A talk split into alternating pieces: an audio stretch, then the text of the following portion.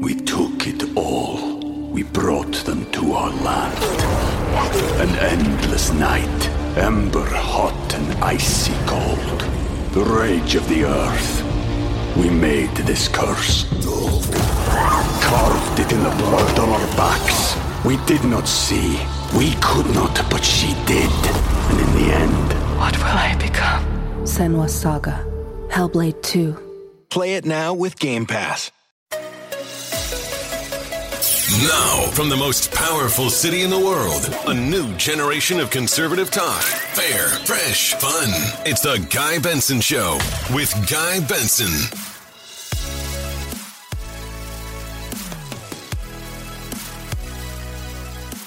It is Thursday, January 6th, 2022.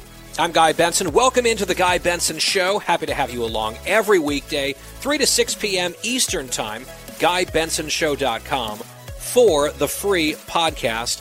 That's every day, including Bonus Benson on the weekends. GuyBensonShow.com. We've got a big program ahead. By the way, if you don't know me, political editor at townhall.com, Fox News contributor. I was co hosting Outnumbered today. On the radio side, a big lineup as usual. Katie Pavlich is going to be here this hour. Looking forward to catching up with my friend and colleague in a few minutes. Bret Baier, chief political anchor at Fox News, of course, host of Special Report. I was on his panel last night. He will weigh in and join us in the next hour. And in our final hour, former federal prosecutor Andy McCarthy on the January 6th anniversary, and also the new soft on crime prosecutor in New York City. A lot to get to today. Fox News alert as we get going. Let's bring you stats on COVID as we do every single day. The case count in the United States continues to rise 57.7 million cases. That's official, but the real number, as we know, is far higher. The death toll is now 830,549. That's the number of Americans who have died over the course of this pandemic from or with COVID. Well, one year ago today, we were on the air. This show was coming on the air, and I had a game plan that day. You'll recall that the previous evening, Republicans had managed to lose both U.S. Senate seats in Georgia. We had covered those races very closely. We had brought the program down to Georgia to cover those races for a day or two. And it was a really important series of elections because it would decide the balance of power in the United States Senate. And those were very costly losses. I mean, not just figuratively, but I would say literally, based on what a united Democrat controlled Washington, D.C. has managed to do already in the first roughly year of the Biden administration with a Democratic House and a Democratic Senate. Thank goodness it has not been even worse because of a few people who still seem to maintain their sanity on spending and policy issues like Joe Manchin. But those were really important races. The Republicans had lost both of them the night before. I was unhappy about that. Had a whole plan to break it down and a lot of analysis and so on.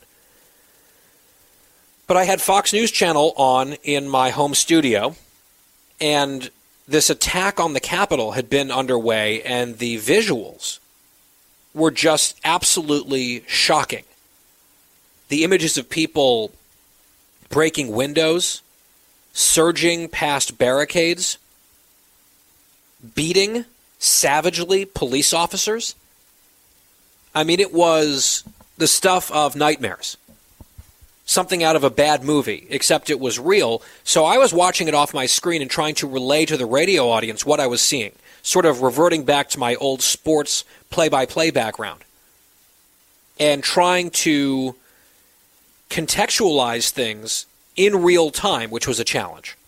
Because it was also sickening. I felt sick for those three hours on the air and beyond, but I had to really focus and channel my energies to bringing you all the best information we could get. And I just want to go back and play some clips from that show. Because, look, there are lots of things to be said about January 6th. The overreaction in some quarters to this day, people fixating on it. The underreaction in other cases, the question of what accountability should look like, the efforts very much being stepped up by the Democrats to exploit what happened that day for naked partisan power grabs that are tangentially related or unrelated. That stuff is all important. But what matters most, I think, today on the one year anniversary is to say what happened clearly. And in a nutshell, what happened was that we witnessed a national disgrace that can never be allowed to happen again. There was an angry mob, much of which was violent, that stormed the U.S. Capitol building in order to interrupt the counting of the electoral votes of the 2020 election. This was an effort to disrupt the peaceful transfer of power in the United States of America, which is sacred in this country. The rioters were inspired by a series of lies. Lies told to them chiefly by former President Donald Trump and a few of his reckless allies. The lies basically said that Trump had really won the election. Biden wasn't the rightful winner. There was cheating, there was rigging. And the rightful winner was not going to be reflected in the vote count. That was the lie. I call it a lie because it is one. Trump lost. Biden won. There are plenty of reasons to tighten up election laws. That's not Jim Crow 2.0. We don't need to make permanent a bunch of pandemic era changes to our elections, which is what Democrats want to do, and then pretend opposition to that is voter suppression. I reject that. But the truth is, the facts are that Joe Biden won the election. He won every state that he carried, without exception. Donald Trump lost. Donald Trump could not countenance the fact that he lost, and so he spun this tale, whether he believed it truly in his heart of hearts or not. He told a lot of people from a very powerful microphone that the opposite was true, and a lot of people believed him. Now, if he wanted to prove his claims, if they had been true claims, he and his lawyers had an opportunity to establish that in courts of law all across the country in Georgia, in Wisconsin, in Arizona, in a bunch of these places, Michigan.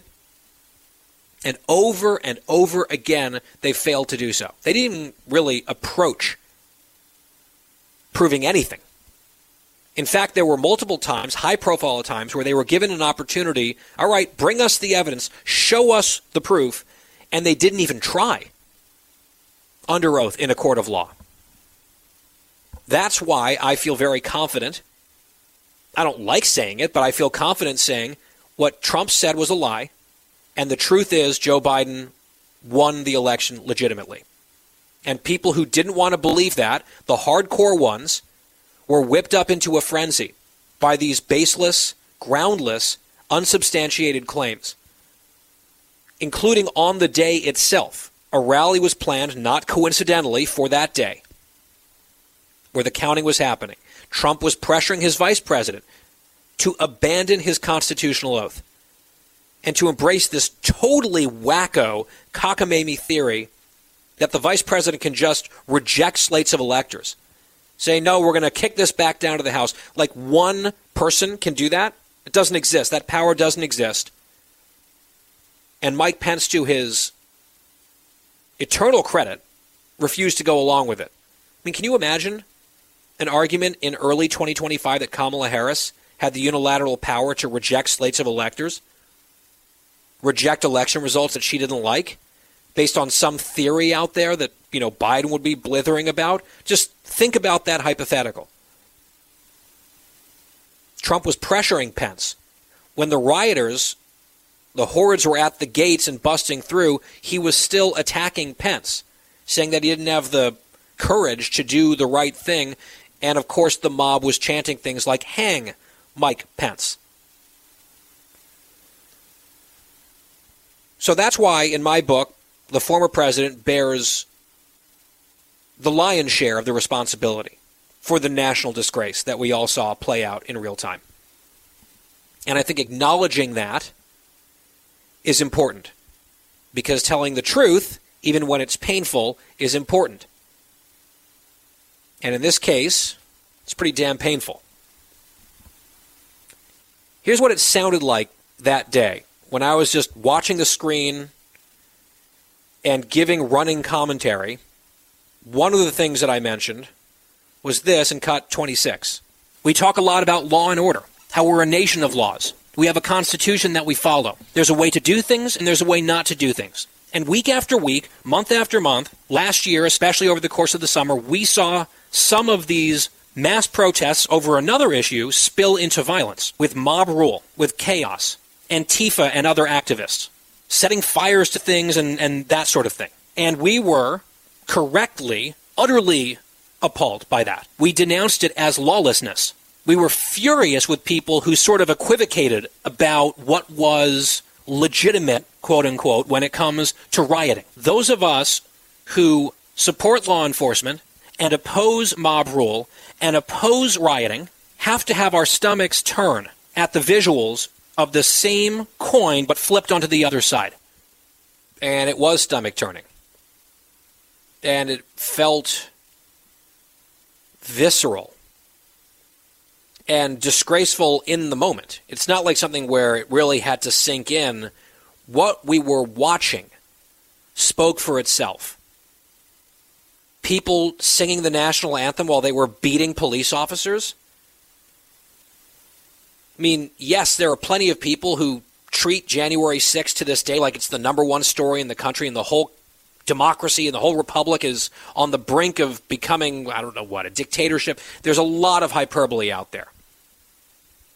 But to minimize what happened, to look away from it, to sort of airbrush it, I think is a disservice to the country. And I said this also on our live coverage a year ago in Cut 27. Even if you think that I am wrong and a bunch of other conservatives are wrong about the legitimacy of the election, even if you believe in your heart of hearts that Donald Trump was robbed of this election, I would try to point you to the facts and to the resolution of one court case after another. But you might not want to hear that. Fine, let's put that off to the side. What you do in response to that in this country, in a constitutional republic, is you have your members who represent you, elected members of our government, you have them speak on your behalf, and a number of them were objecting to counting these electors, members of both chambers, and they were going to have a debate about Arizona, right? And then Georgia. There's going to be six states in all likelihood. Now, that is all on pause right now because our leaders have been evacuated under this threat with tear gas inside the Capitol. People bashing down the doors and windows of the House chamber in order to take over. I mean, it is absolute abject lawlessness. It is completely unacceptable and disgusting. On that show a year ago, we spoke to a number of members of Congress who were on Capitol Hill, some of them holed up in their offices. It was a very frightening day. It could have gotten a lot worse, actually. Thank goodness it didn't. But we spoke with Congressman Kinzinger from Illinois. We spoke with Congressman Gallagher from Wisconsin. The next day, we got some reflections from Congressman Crenshaw out of Texas, all younger guys who gave us some time in the middle of that insanity. And when we come back, I want to play for you some of what Gallagher and Crenshaw said in the heat of the moment because I think part of remembering what happened a year ago and making sure that it cannot happen again is not letting go of some of the outrage that was justified 365 days ago today. It's the Guy Benson Show. We will get to that flashback audio, then move on to other subjects. Thank you so much for tuning in. We will be right back after this. The Guy Benson Show. We took it all. We brought them to our land. An endless night, ember hot and icy cold. The rage of the earth. We made this curse.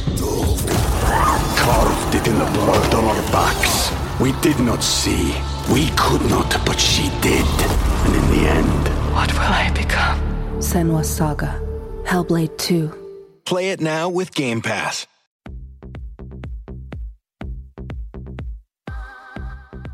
I'm Guy Benson. We're back. It's the Guy Benson Show. It is January 6th. I know a lot of people in the media are just sort of wall to wall remembrance and flashbacks and all of that. We are doing some of that here because it is significant. We're not doing three hours on this, but it is worth recollecting together because I think a lot of people had a strong sense of revulsion in that immediate moment and for a day or two. And then I think the toxicity of tribal politics started to take back over. And we're seeing that still on the right. We're seeing it on the left with people saying, oh, well, we now have to pass our solutions on voting rights because January 6th. No, that is obviously cynical. It cheapens what the message ought to be about January 6th. And yet, that's the decision that Democrats have made. So when people tune them out and disregard them, including persuadable people, they can blame themselves because that's a choice that they've made.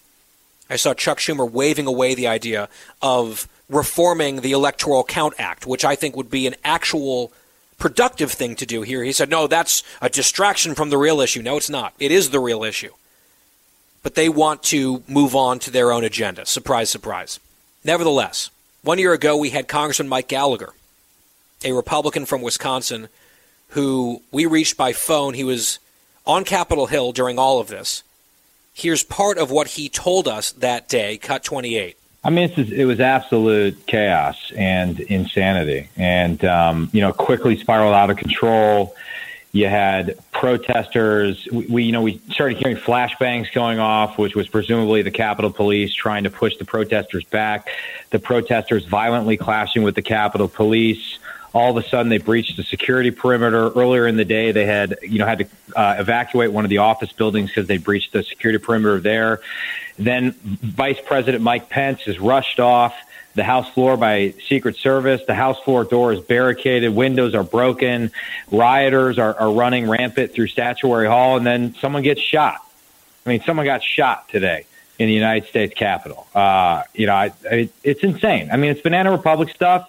The next day, Dan Crenshaw, Republican from Texas, looked back after just one day of perspective. We now have hundreds more days, but this was his recap on January the 7th on this program. Congressman Crenshaw, cut 29. It was bad. Um, there's, there's no way to sugarcoat it, there's no way to glorify it, there's no way to excuse it.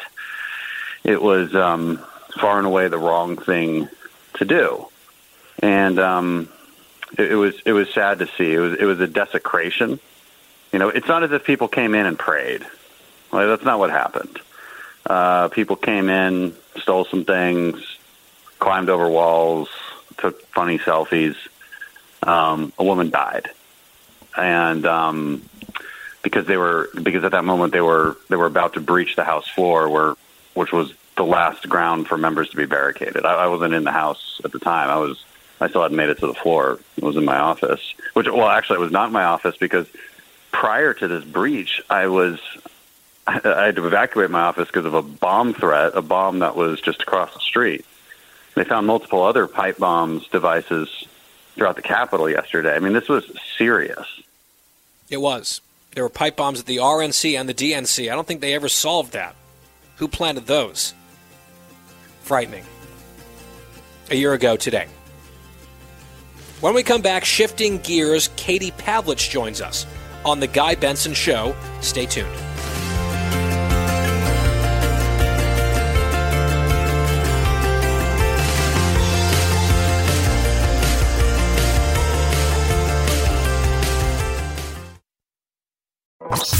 Out of the gates and ready to go. Hey, it's Hutton Withrow. Hot Mike is here on the Outkick Network. We've got your afternoon covered with the latest sports discussion, and it's available wherever you find your audio. Daily analysis and news. He is hot. I am Mike. Actually, my name is Chad. His name is Jonathan, but you get the picture. We're going to bring it every single day. Whatever you want to call us, we'll respond to. We just want you to respond to what we're dishing out every day. And while you're here, we hope you subscribe to the podcast, like, subscribe, and share. You're listening to a new generation of talk. Guy Benson. GuyBensonShow.com, our website. The podcast is free every day at GuyBensonShow.com. With us now is Katie Pavlich, editor at Townhall.com, where I'm her colleague, and a Fox News contributor. I'm also her colleague here at Fox. She's all over the place. You see her on the Five, you see her everywhere, including, I guess, most recently, Miami. You were in Miami, Katie. Looked pretty great. Did you see AOC or was in Eric the Swalwell? Place of Miami. Yes, I was there as a non-hypocrite, though. and, uh, yeah. Luckily, did not run into AOC or Eric Swalwell on my amazing two-day trip to Miami. Did I see that you guys were barracuda fishing? I mean, what? Uh, uh, Like, you're already much more of a badass than most people, especially me. But barracuda fishing is next level stuff. So it's, it was my husband's birthday, and I had worked through Christmas and New Year's, so we wanted to just take a quick little trip away. We've been talking about wanting to go deep sea fishing, and two years ago, to the day, we were actually in South Africa shark cage diving. Of course. And then uh, on Mon- and on Monday, we instead went deep sea fishing. I was hoping to catch a shark. I am the worst fisherwoman in the entire world. I never catch anything. But luckily, my husband, whose birthday it was, caught this massive 50 inch barracuda, which Wow. the fishing guide said was one of the biggest ones they've caught all year. Now, he probably tells it to everybody. But this thing was massive. And let me tell you, guy, like I caught a few on the line and they just got off my line, but reeled one probably like halfway in. And I worked out and I'm pretty strong, but deep sea fishing is really hard. it's Well, really it's hard. It's exhausting in some ways with like the reeling in. Although I think the fight is sort of the thrill for a lot of sport fishermen. To me, I just don't Yeah. do terribly well on boats. That's the problem. Oh, yeah. right where you're bobbing around and like you've got the exhaust i would i would have probably been in real trouble but it looked like you guys had an absolute blast before we move on from the miami thing i just find it so interesting right you have these democrats who dump on Florida for two years. It's just, you know, the worst place on earth. It's run by Ron Death Santis, blood on his hands, everyone's dying. And then they choose to vacation there, or in Swalwell's case, bring his kid there. And there's just kind of a, a disconnect. I think they just want to kind of enjoy things that the rest of us want to, where it's allowed in Florida.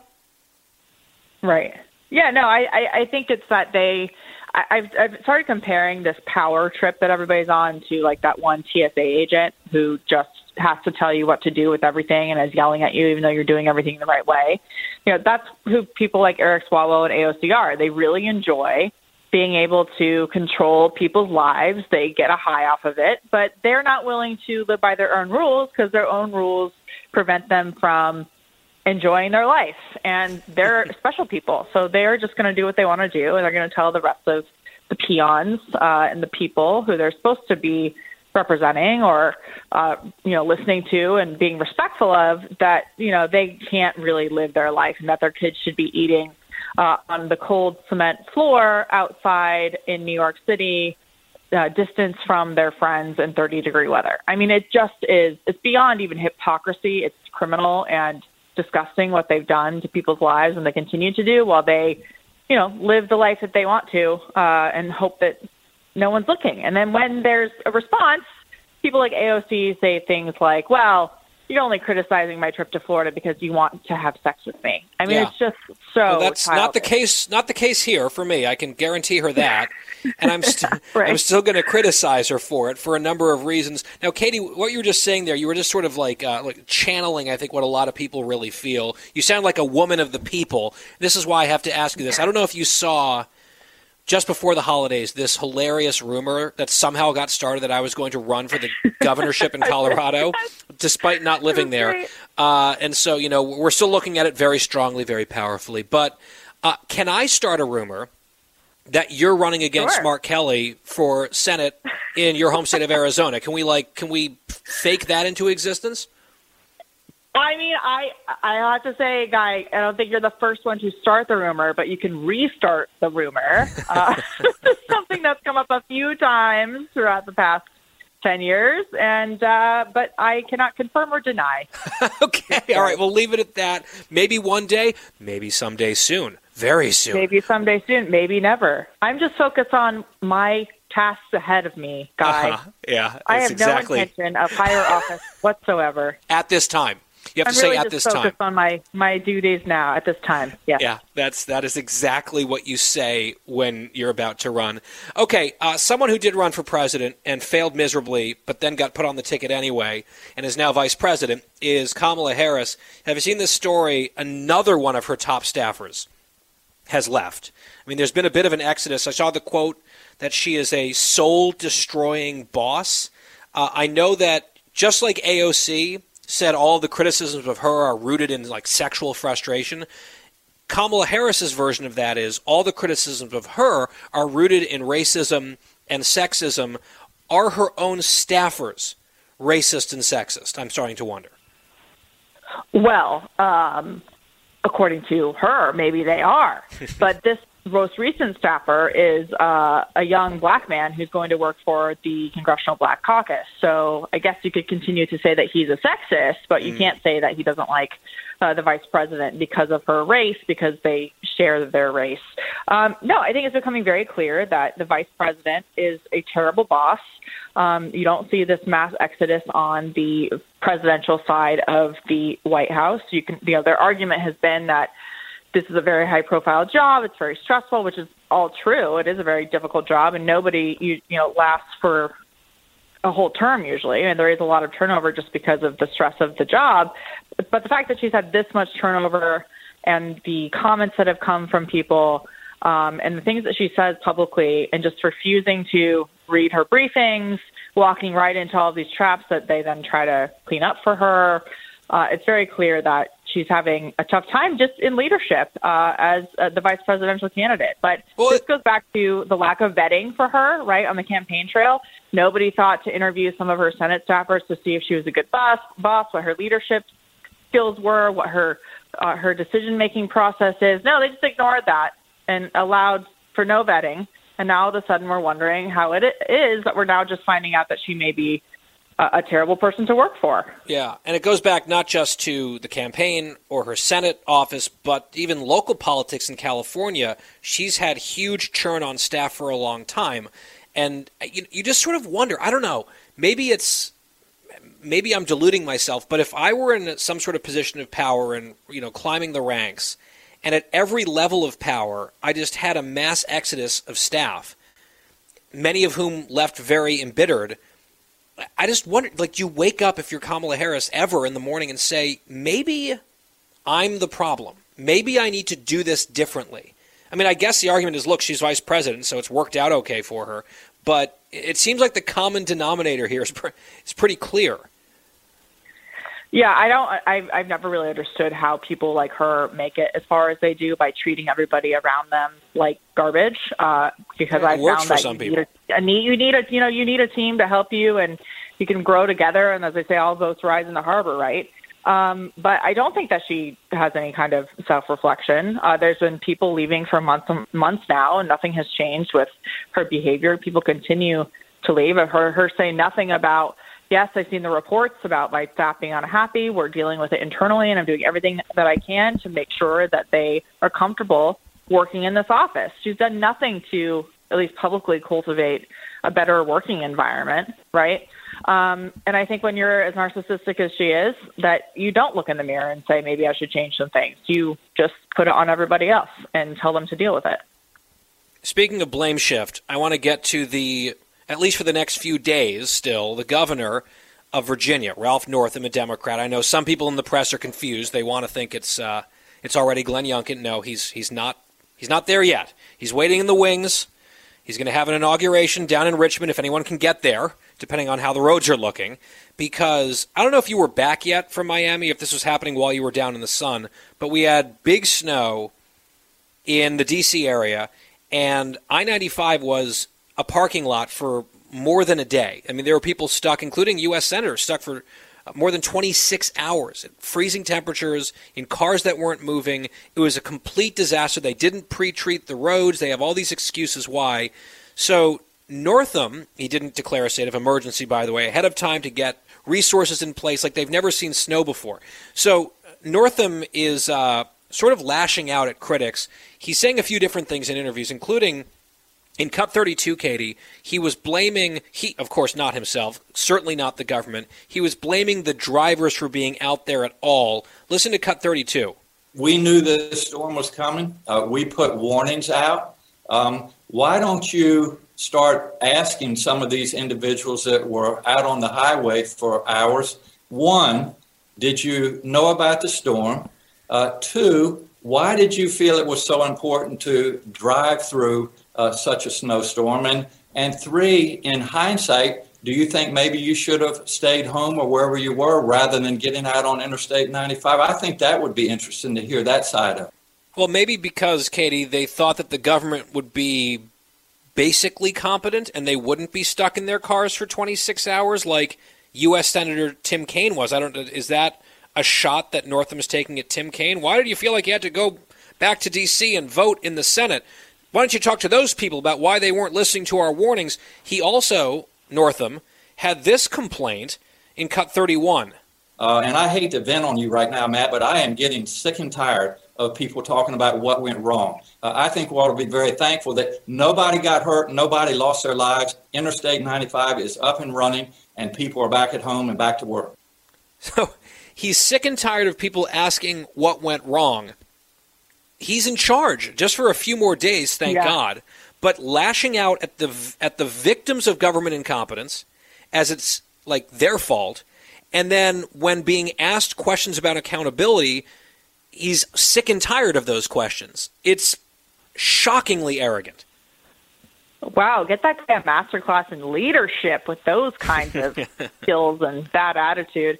Uh, there was a story on FoxNews.com, and it interviewed a, a bunch of the folks who were in this horrific situation. And one of the women was talking about how, you know, Northam says is blaming them and saying, "Well, did you not know there was a storm coming? Why were you driving?"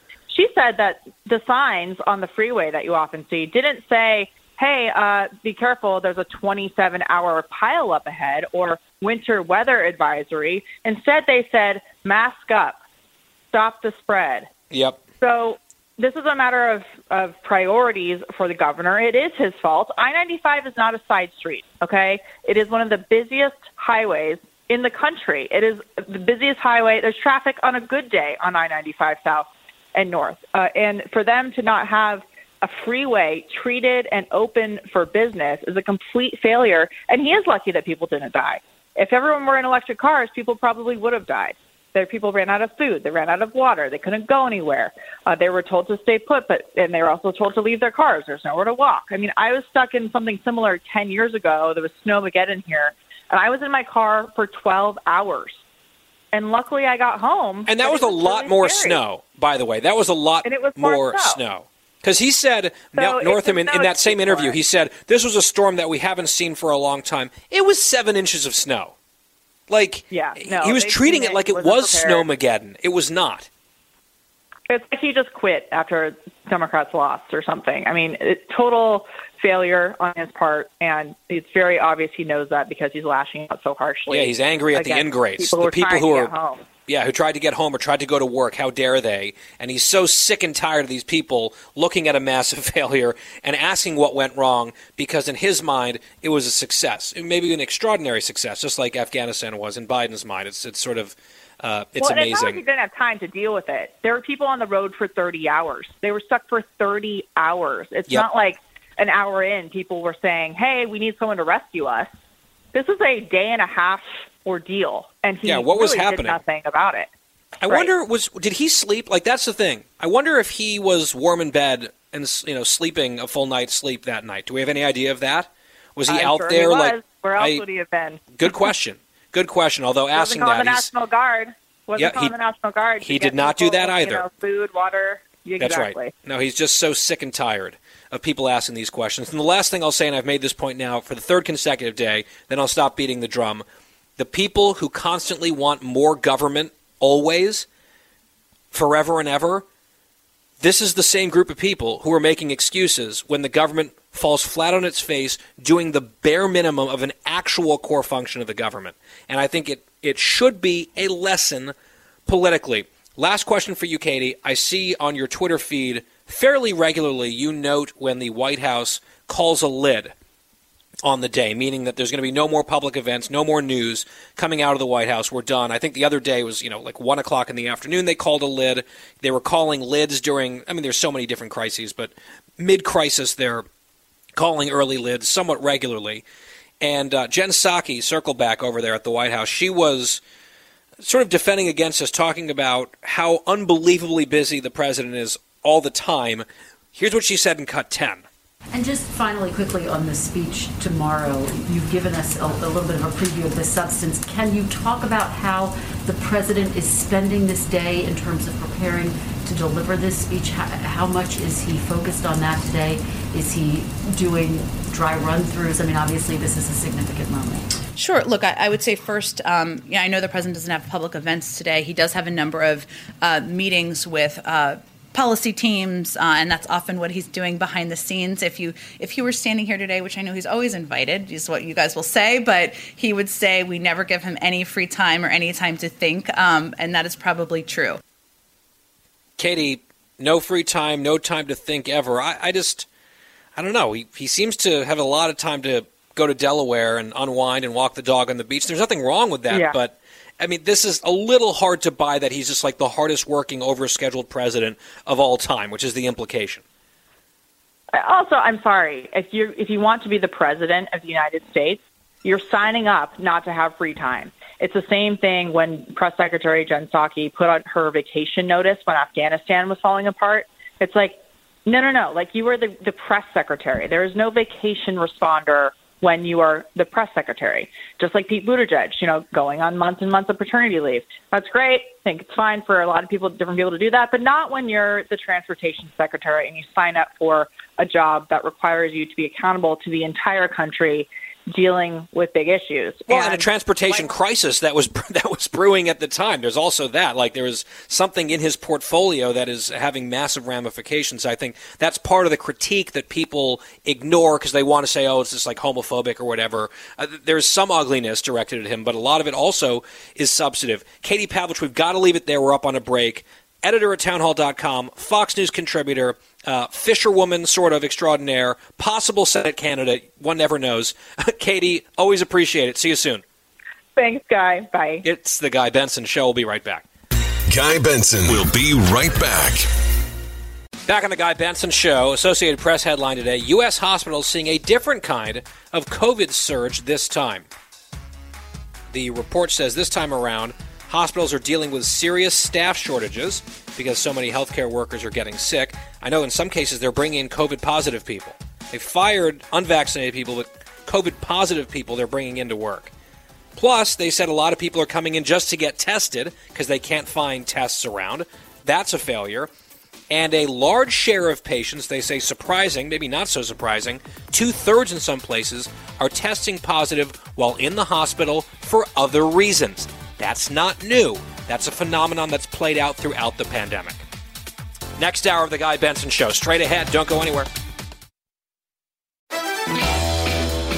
Live from the most powerful city in the world, unconventional talk from a fresh, unconventional conservative. Guy Benson Show.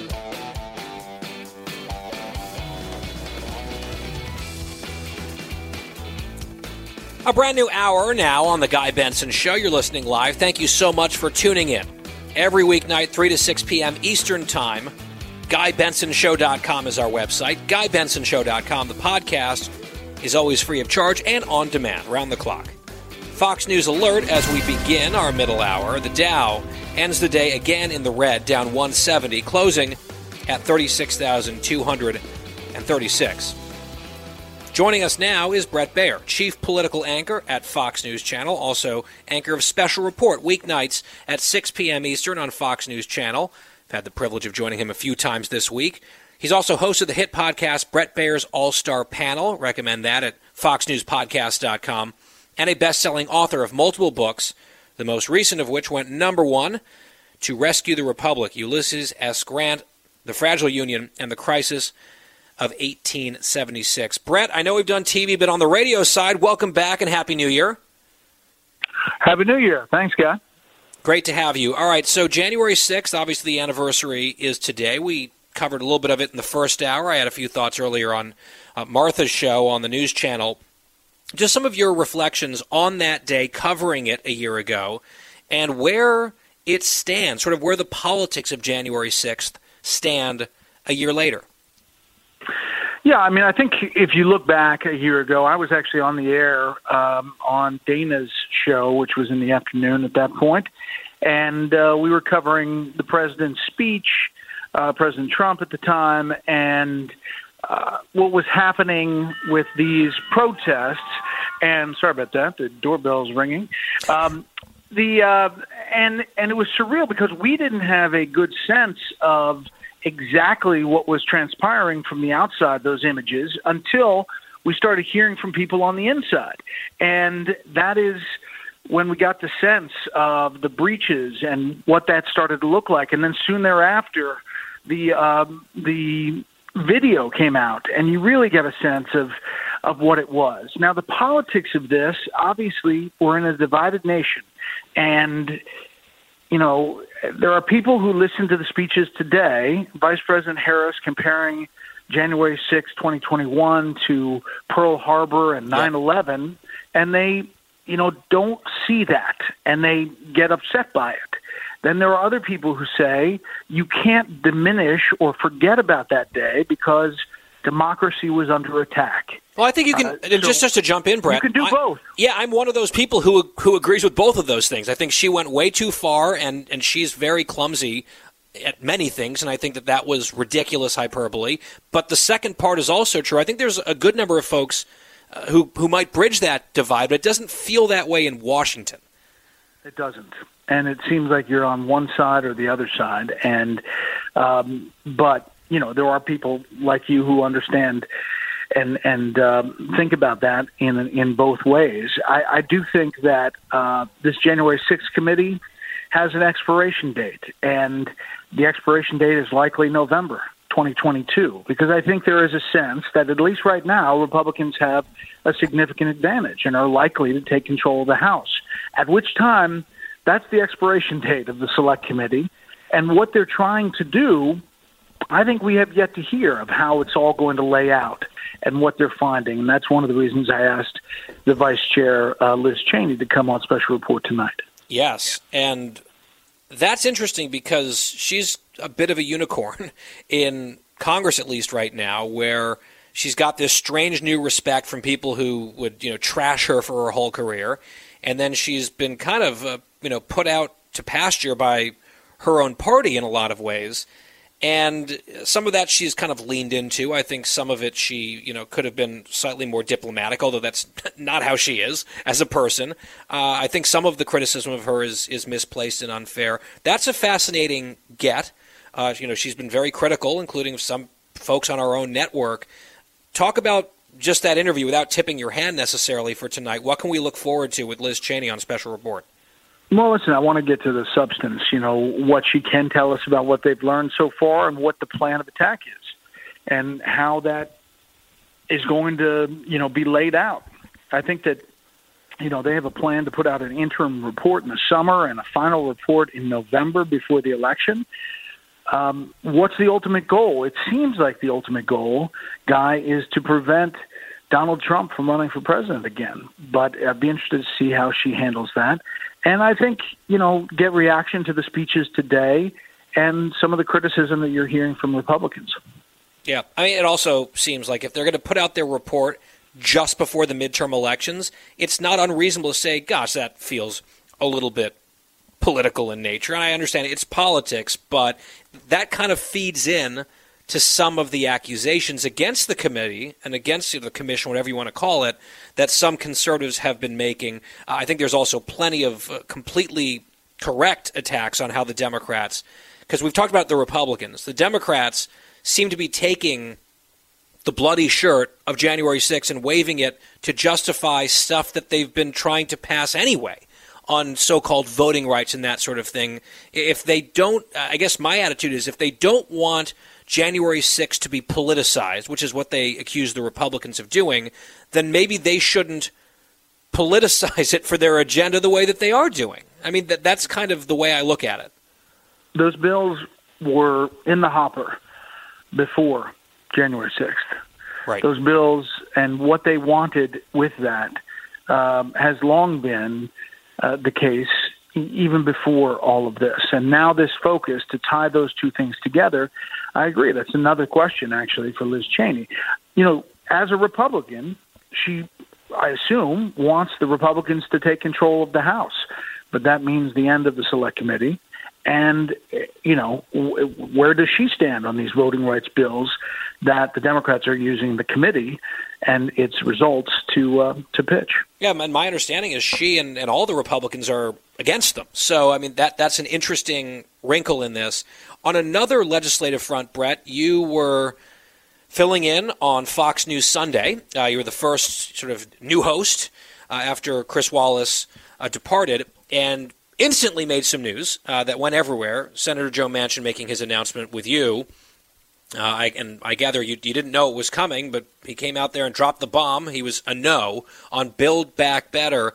There's since been kind of this interesting flurry of news stories and chatter and talking heads about how, well, what the Democrats are really going to do is go back to the table and they're already negotiating and they're going to do something maybe that's a little bit smaller that might work in his mind and they're going to come and take another bite at the apple. Uh, that is possible, but I was struck uh, just earlier this week by something that Joe Manchin said.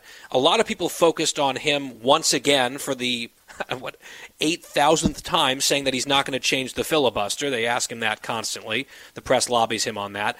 But he also just on Build Back Better. I think it was Chad who asked him about negotiations with the White House. He said he has not said a word to anyone uh, since he did that interview with you. That unto itself kind of seems like news because it cuts against some of the narrative that's floating around this town.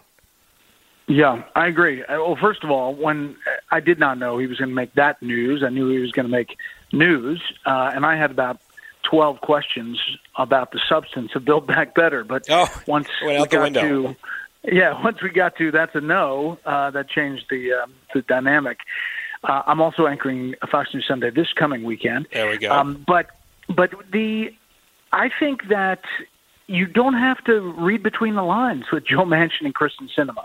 I think you can actually listen to what they say and Believe that it? they're saying what they mean. Yeah, I, I don't think that there's this feint that it's going that they they are saying something that's um, out there. I, I think that Joe Manchin is saying yes, I'll negotiate if it's scaled back under that 1.5 trillion number.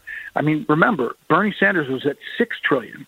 Then they got to 3.5 trillion, and there's all kinds of questions about whether those numbers were real because some of the programs, you know, were, were structured in a way where they ended in a year or two Right. years as opposed to 10.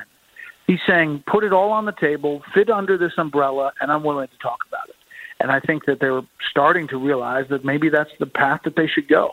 Although they, I guess, according to him, haven't been talking about it yet in these intervening weeks. Even though I, I it sort of felt like the the understanding was that they were already back at the grindstone. He said we haven't said a word about it. On the filibuster side of this, Bret, Kyrsten Sinema reportedly telling her colleagues again, no, I'm not going to change the filibuster. We're not doing a carve out for any particular issue like so called voting rights. Manchin has said the same thing. And yet, this is what Chuck Schumer has made a decision to pivot to, which is very confusing to me. Setting aside all of his unbelievable hypocrisy on the filibuster, we did two segments on that with all the audio and the flashbacks yesterday here on the show. Just as a matter, a matter of political tactics right now, his base is angry about the failure of Build Back Better. And he's like, okay, so we're going to pivot instead to voting rights where we also don't have the votes, which would require changing the rules for which we also don't have the votes. It just seems kind of odd to me. And Schumer was asked also about sort of uh, the, these changes that are being proposed on a bipartisan basis to the Electoral Count Act. Going back through history, you know something about that, I believe. And he dismissed that completely as irrelevant to the real story, which in his mind is the Democratic agenda. I just don't quite understand what the end game is in his mind. It's it's puzzling to me based on, as Chad Pergram always talks about, the math, the math, the math. Again, they don't have it here. Yeah, no, they don't, and I don't think that, judging by what again those senators have said, that they're going to get it.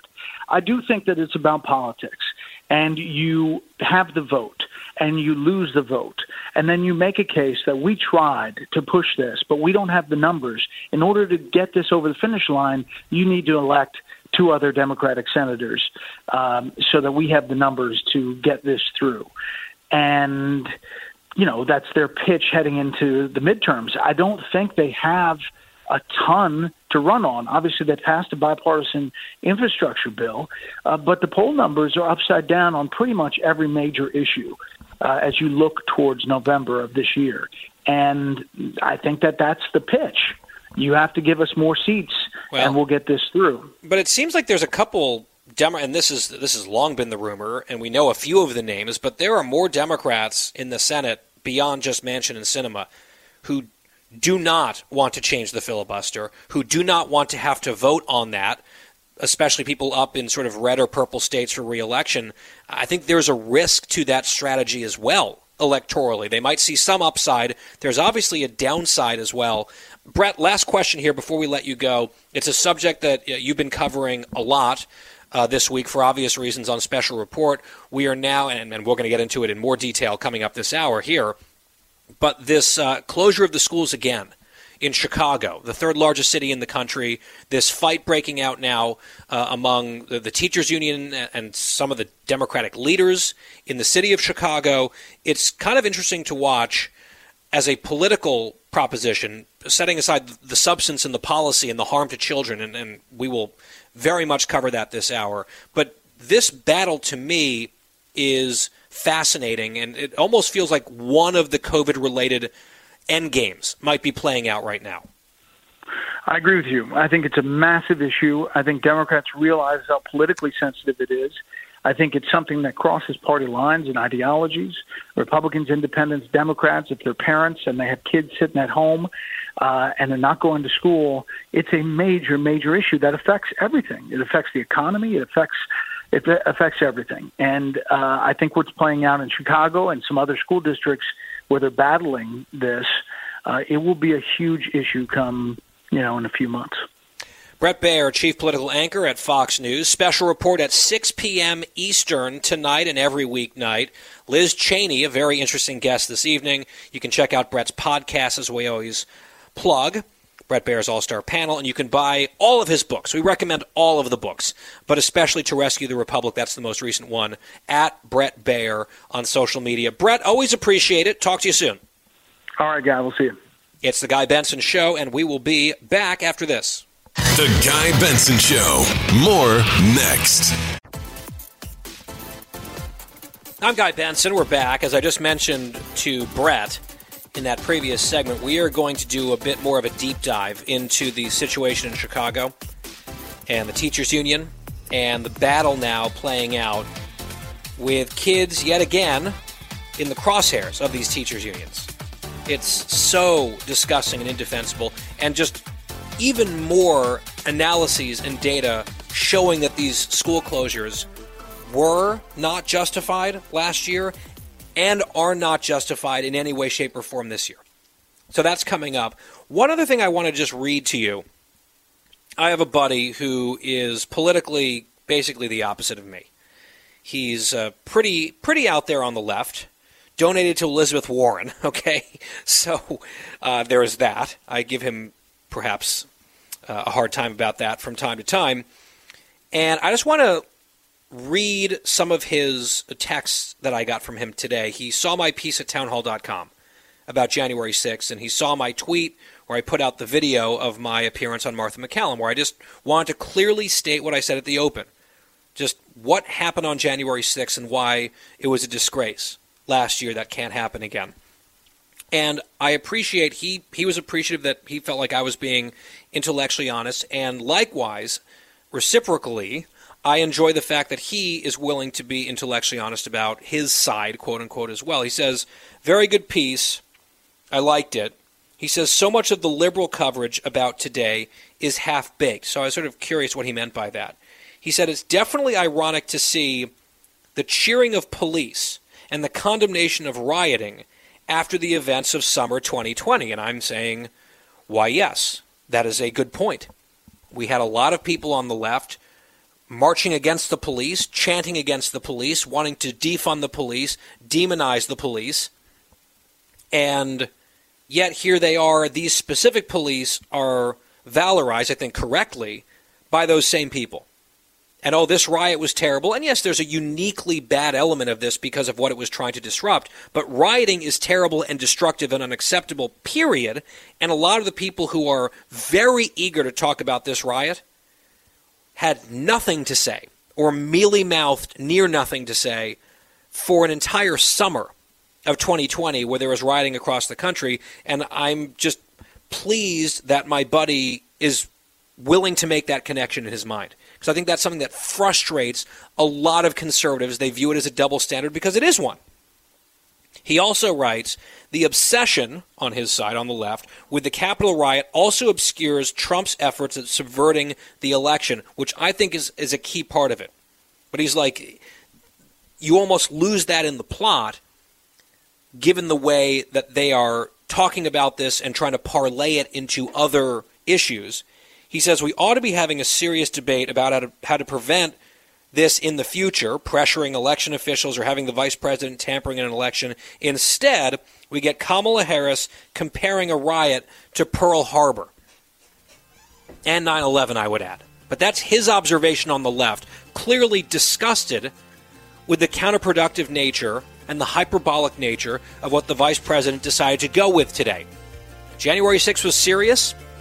I'm on the record, obviously, about that. It does not belong in the same sentence as Pearl Harbor or 9 11 mass casualty events perpetrated by our enemies.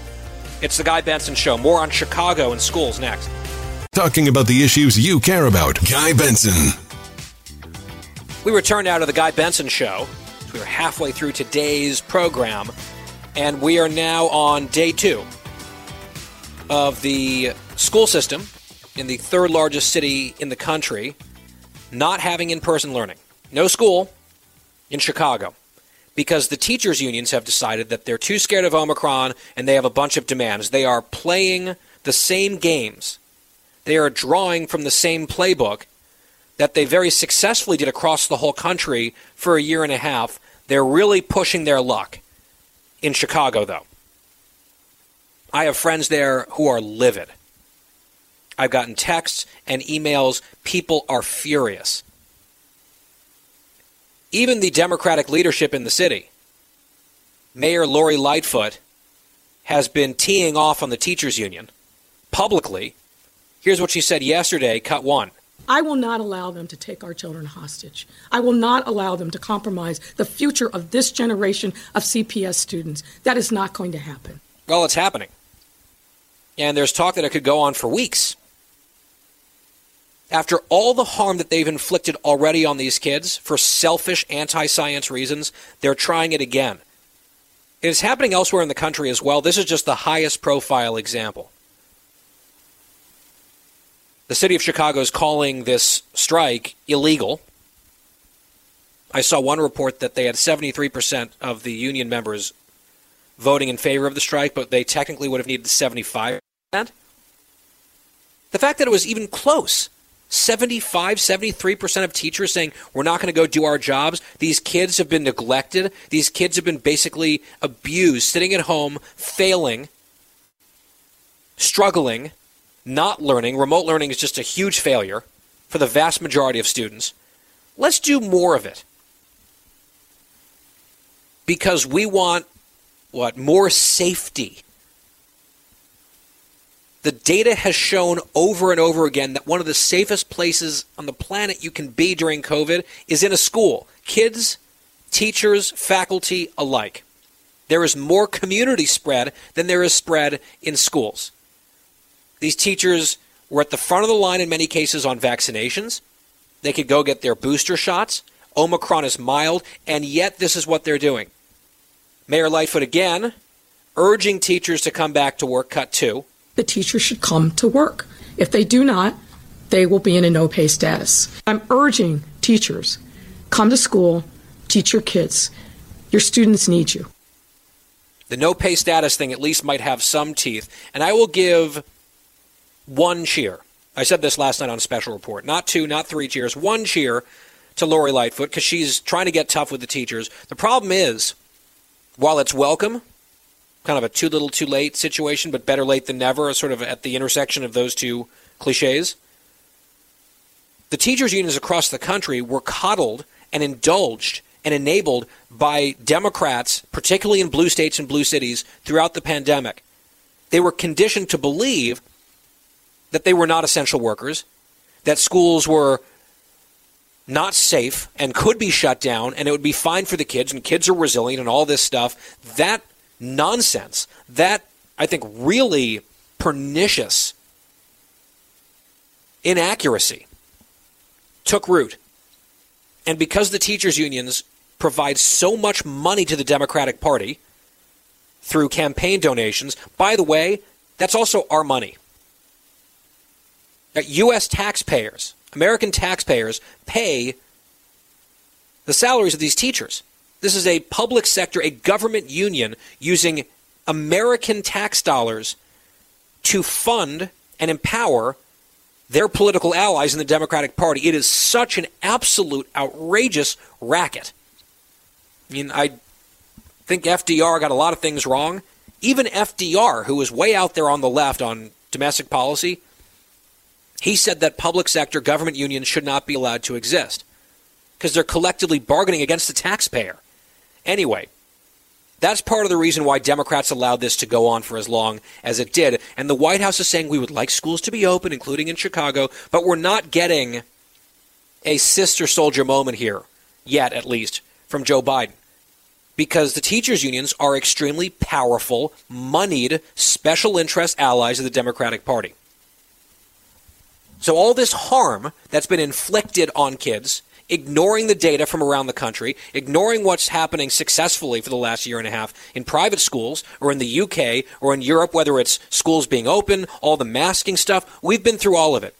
Then on the flip side, all of the deleterious effects of the failures of virtual learning and the lack of socialization, and the lack of academic progress, and the huge mental health challenges. All of that stuff is not new. We've known it for well over a year.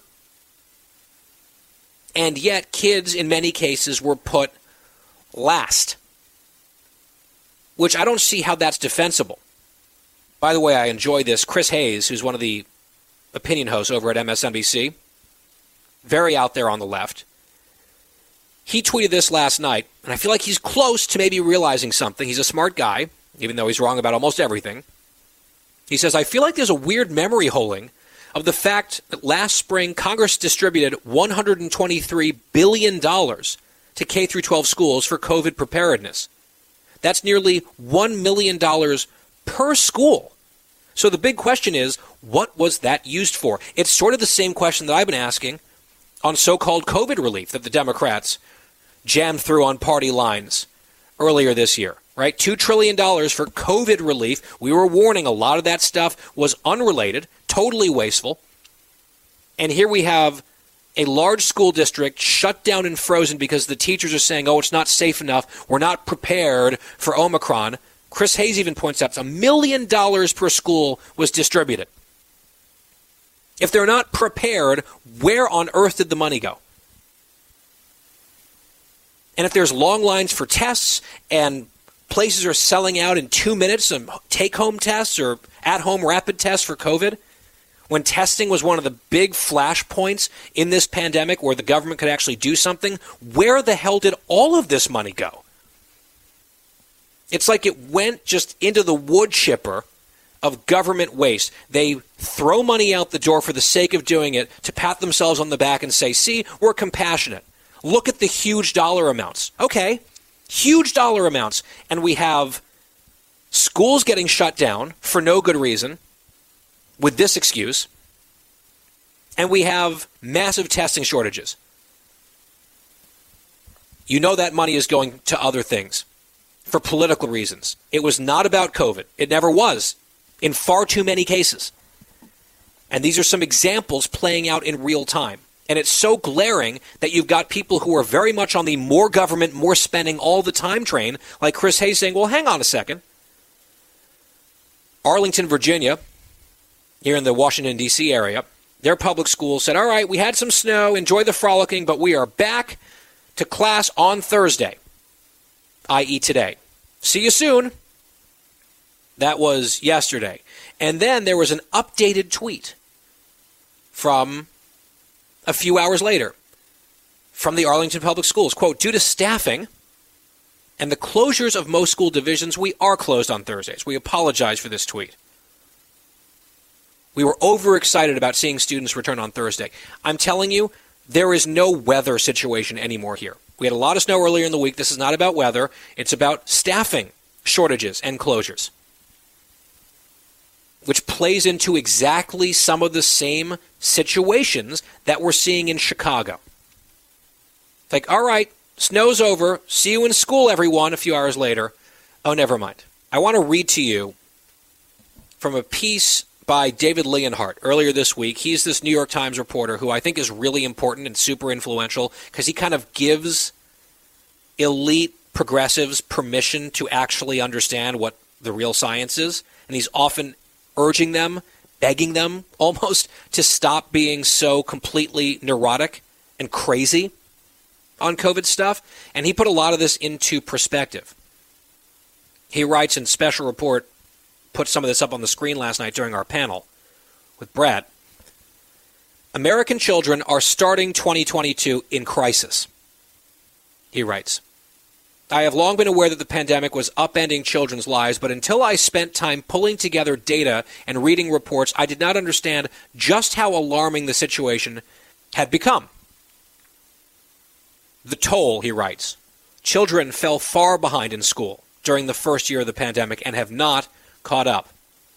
The shortfalls were largest for black and Hispanic students, as well as students in schools with high poverty rates. So they talk about equity and black and brown bodies and all of these buzzwords. The kids getting hurt the most by these needless, stupid, harmful school shutdowns are the kids they say that they care about. Disproportionate harm to those populations.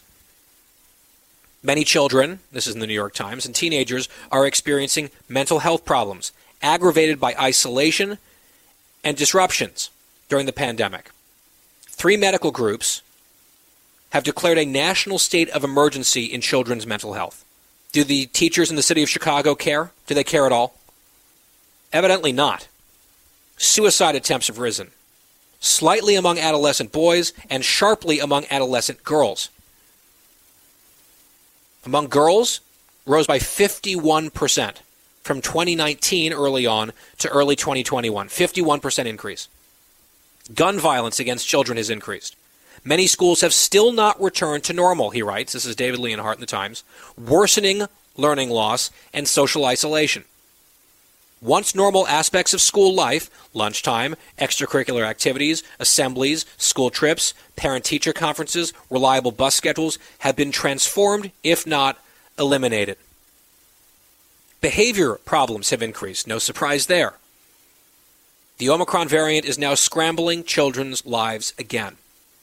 Most schools have stayed open this week, but many have canceled sports, plays, and other activities. Some districts have closed schools for a day or more, despite evidence that most children struggle to learn remotely. Leonhardt writes For the past two years, large parts of American society have decided harming children was an unavoidable side effect of COVID 19, and that was probably true spring of 2020. But the approach has been less defensible I would argue, indefensible for the past year and a half. As we have learned more about both COVID and the extent of children suffering from pandemic restrictions. Data now suggests that many changes to school routines are of questionable value in controlling the virus's spread. Some researchers are skeptical that school closures reduce COVID cases in most instances. Other interventions, like forcing students to sit apart from their friends at lunch, may also have little benefit. One reason severe versions of COVID, including long COVID, are extremely rare in children. For them, the virus resembles a typical flu. Children face more risk, he writes. This is true. This is absolutely factually accurate. Children face more risk from car rides than from COVID. His piece goes on, but I wanted to read that to you. I hope that is starting to sink in with more people, but there are a lot of folks who have been complicit in this harm for a long time. These revelations that he just outlined and summarized, they're not really revelations. I should take that back. They're summaries of revelations that have come to light for more than a year. And yet the harm persisted. On the panel last night on Fox News Channel, I said maybe the only good news in all of this, and there's not a lot, certainly not for the kids who have struggled so mightily, who have had such a difficult time and continue to, in places like Chicago and elsewhere. But maybe the one piece of good news is what conservatives have been saying about the teachers' unions for years has been vindicated in technicolor high definition like an infomercial for the last two years. I was talking to a friend about this, and she said what's happening in Chicago is like the Super Bowl commercial for school choice and against the teachers' unions. And maybe you've got some parents and some other policymakers who are finally waking up and recognizing forcing children and families to be beholden and trapped in government schools controlled by these people is not acceptable. And in some respects, it's a civil rights issue. It's certainly an equity issue if that's something you purport to care about. I got some pushback for what I said but I think the pushback was weak. And in fact, producer Christine has a little story that plays into my point. We'll get to that as soon as we return on The Guy Benson Show. The Guy Benson Show. More next. As we continue on The Guy Benson Show, so I made a mini version of my previous segment rant on with Bret Baier and company on the panel last night on the special report. And I posted the video. Quiet Wyatt cut it for us and I got some pushback from teachers and their defenders. And with all due respect, some of it was just rooted, I think, in real ignorance of the data. And sort of saying, oh, these teachers just want to avoid getting COVID. What's so wrong with that? There's a lot wrong with that framing. And I address, in fact, some of those points in the last segment. If you missed it, you can go back. You can check out the free podcast at GuyBensonShow.com. But one of the comments was, well, I bet you you don't have any kids because if you ask a kid if they want to stay home or go into school, I guarantee you they'll want to stay home. Now, I don't have any kids yet.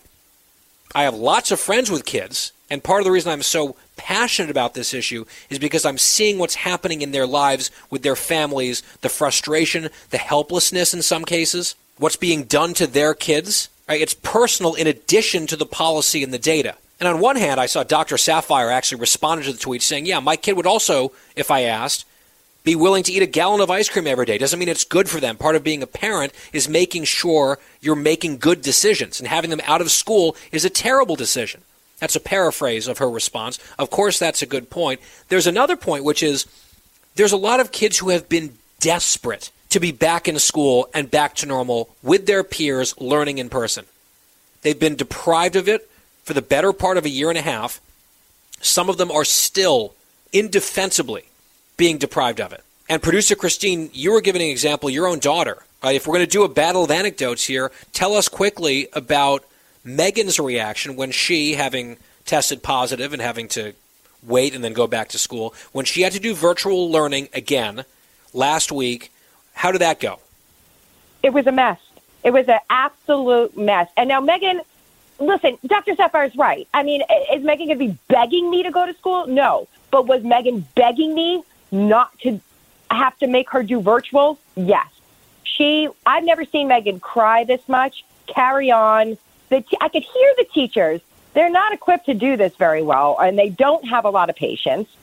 And honestly, at one point, I just said to Megan, "Turn the computer off. We'll figure we'll figure this out somehow." But I can't have you this upset. I've never seen her this upset going to school ever. Yep. I've never and, seen and she's not alone. She's not alone. And the people who are like, kids are resilient and virtual learning works. Um, kids are resilient. That's true. They're especially physically resilient when they get COVID. We are learning and have been learning for more than a year. They are much less resilient against the harm that is being perpetrated upon them by selfish, anti science adults. Exhibit A the Chicago Public Teachers Union. For shame. Final hour of the Guy Benson Show. Coming up next, Andy McCarthy is with us when we return.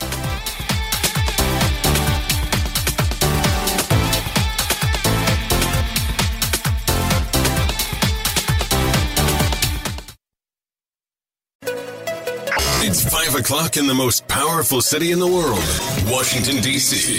It's time for the Guy Benson Show Happy Hour, sponsored by the Finnish Long Drink. Finland's most popular alcoholic beverage has come to America. Visit thelongdrink.com. And now, here's your host, Guy Benson.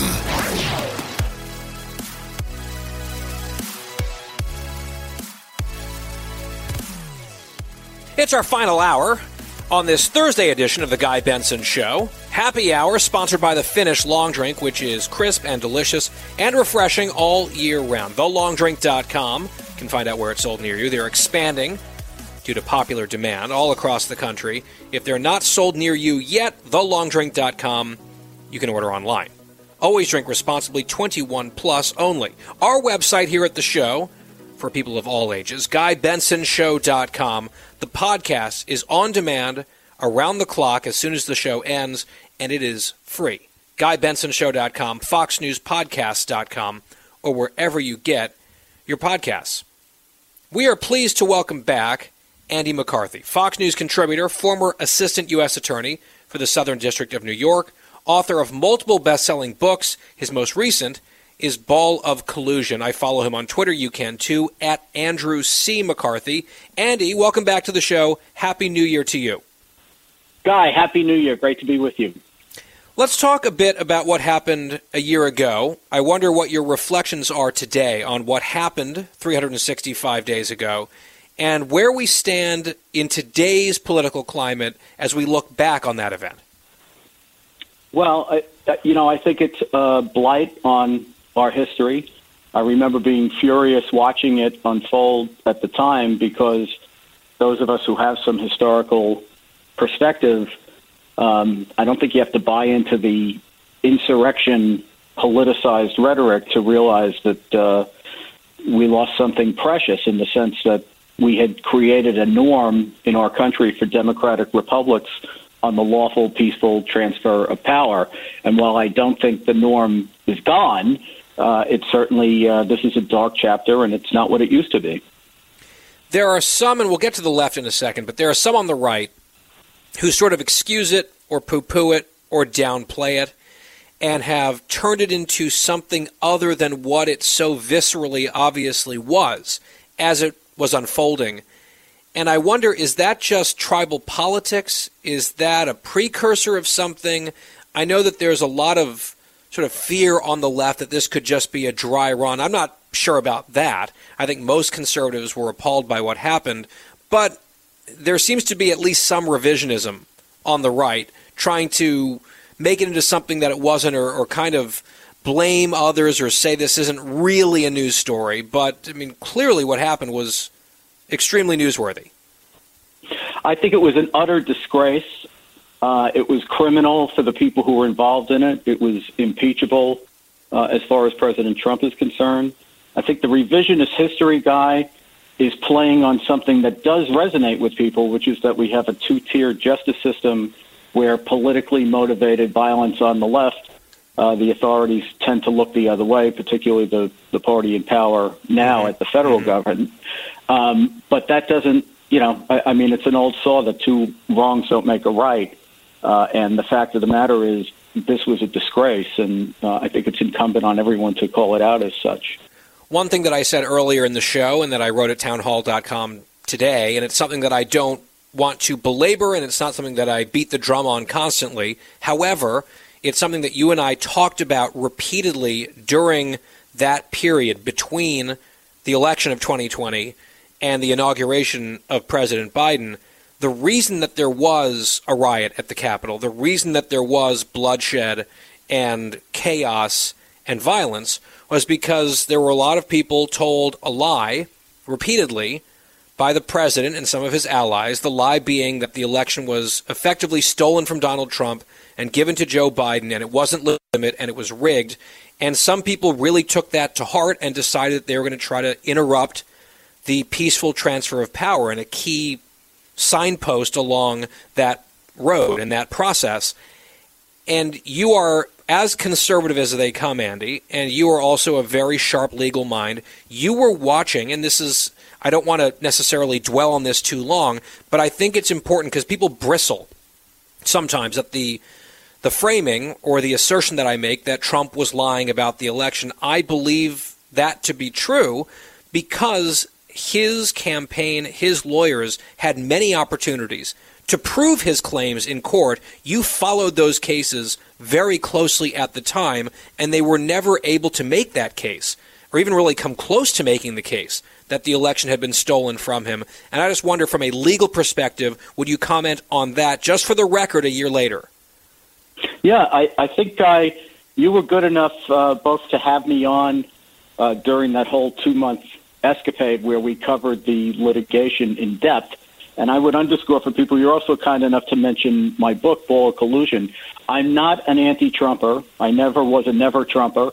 Uh, I, I uh, recommended that people uh, elect Trump rather than Biden in the election before all of this happened. And the book I wrote was in defense of Trump because I thought he was being uh, subjected to a defamatory political uh, narrative. So I'm not someone who is which he was to, on the Russia stuff, as yeah, it turns right. out. In a lot of ways, he was right. So that's important. Right. But then in the court proceedings, and the two months from uh, you know election day until Biden got inaugurated, or uh, uh, up till the uh, Capitol riot, uh, he basically did what uh, I defended him from being done to him, which is that he perpetrated a huge political lie on people. And while I don't think he is criminally culpable because there's no evidence that he intended violence, which is what you would have to prove to indict him, in, indictable is obviously different from impeachable. Um, so I don't think he's criminal cul- criminally culpable for the riot. But uh, the riot does not happen without the two months that went before and the big lie and people being stoked up with the idea that the election had been stolen from the rightful winner, and that was just awful. Including that day, right? The speech that day, and then they were just steps from the Capitol. The rest, as we know, is history. And Andy watched with a very close, you know, hawk eagle eye every element of those legal challenges. And if there were something there, if there were evidence, Andy would write that. And he didn't write that because it wasn't the case.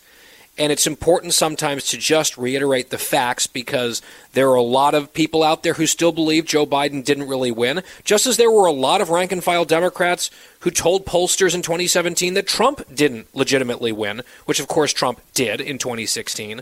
And I think the delegitimizing impulse in our politics is a pernicious one and a toxic one when people don't get their way. Uh, and January 6th is not a both sides event.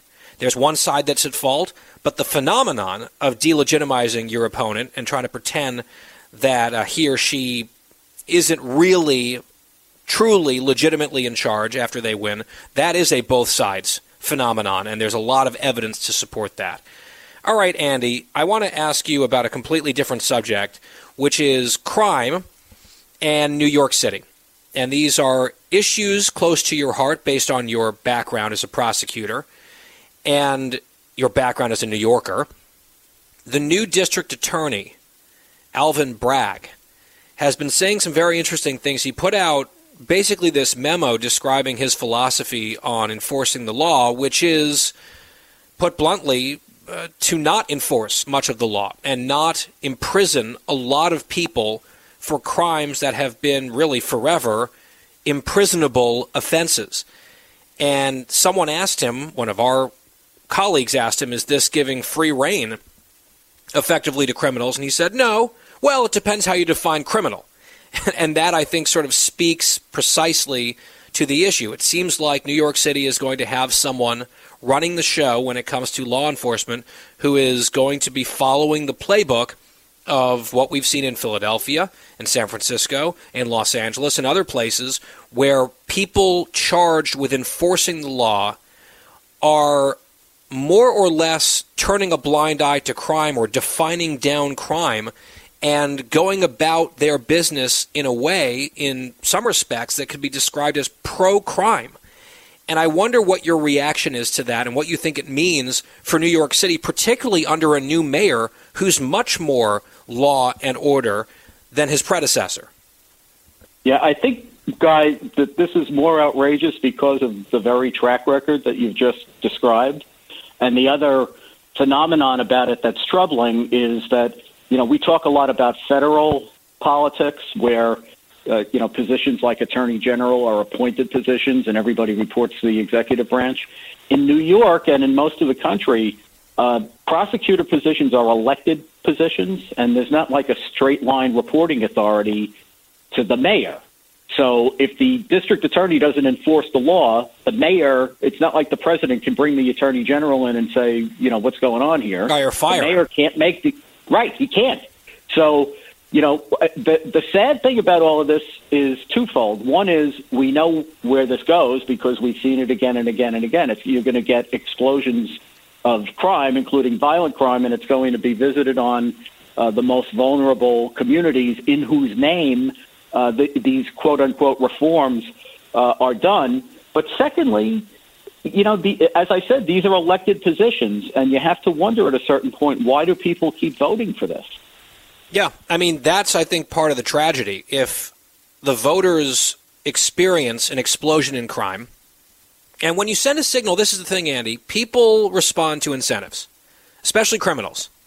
So if you send the message, we are not going to enforce a bunch of crimes, and there's a bunch of crimes out there, including some felonies that we're just not going to send you to prison for anymore because of equity and justice, you are broadcasting to the community and to the criminal community that things are about to get a lot easier on them and they can start to push the limits because you're telling them explicitly that the limits don't really mean very much. And so, in the meantime, you have law abiding people who are not in favor of any of this, who will be impacted by it in some ways tragically. There'll be horrible cases to come, as we've seen in some of these major left wing cities across the country. And I know that there's sometimes uh, maybe a temptation on the right to say, well, these people get what they vote for, good luck. But in a much more high profile election, we can say the mayor election in New York City, Eric Adams won a Democratic primary by being a tough on crime guy, a former cop himself, and then won his position against another tough on crime candidate who was the Republican. I mean, the voters of New York clearly do not want what's happening, but the district attorney, who, as you point out himself, has a charge from at least some of the voters, he's got his own track. It just feels like a collision course, and just blaming all of the voters in the city isn't necessarily, I think, fair or constructive either.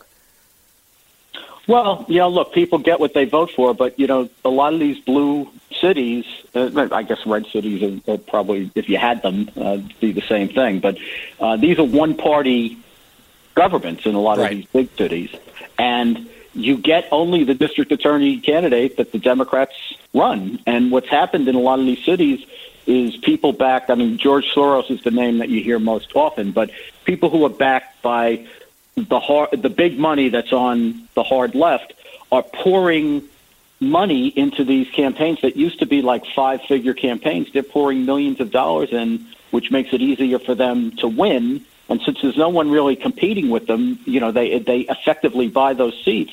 And I think what people are going to be disappointed to learn, especially in New York, is that the mayor has a lot of suasion over who the police commissioner is and how the police uh, go about their business.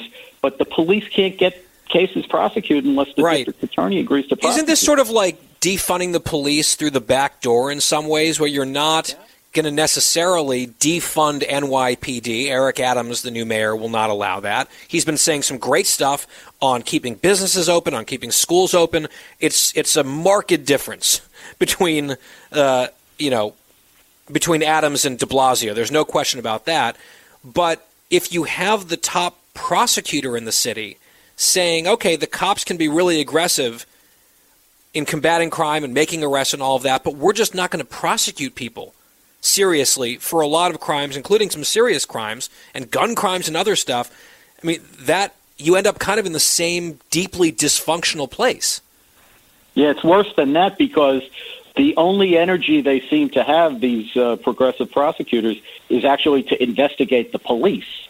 Because the narrative is that the system is biased against the criminal, Yeah. right? So, And then the police the get position of the very demoralized, right? The police are like, well, I don't have a system that has my back. Maybe the mayor does. The prosecutors don't. They're going to prosecute us. They hate us. Maybe we won't police quite so hard because what's the point of busting our ass and putting our neck on the line to arrest some perps who are then going to be instantly released by the people above our heads? I mean, it's crazy. Yeah, from, from their perspective, Guy, that's the best case scenario.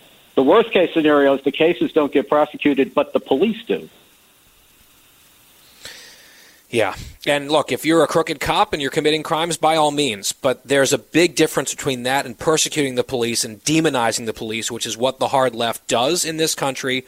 And when defund the police totally blew up and public opinion wanted nothing to do with it after it had its brief moment in the sun, it seems like this is the way the hard left has managed to achieve some of their ends, and the result is going to be more violence, more crime, more death, and more misery. And uh, that's unfortunately the reality. And even in these one party states or one party cities, at some point you'd imagine some folks are going to say, enough is enough. They've tried in some respects, but uh, the, the situation is complex. The problem is complex. Andy McCarthy, Fox News contributor, former federal prosecutor, my guest here on The Guy Benson Show. He mentioned his book, Ball of Collusion, his most recent of several. Andy, always appreciate it. We'll talk again soon. Thanks so much, Guy. It's The Guy Benson Show. The happy hour continues when we come back. The Guy Benson Show.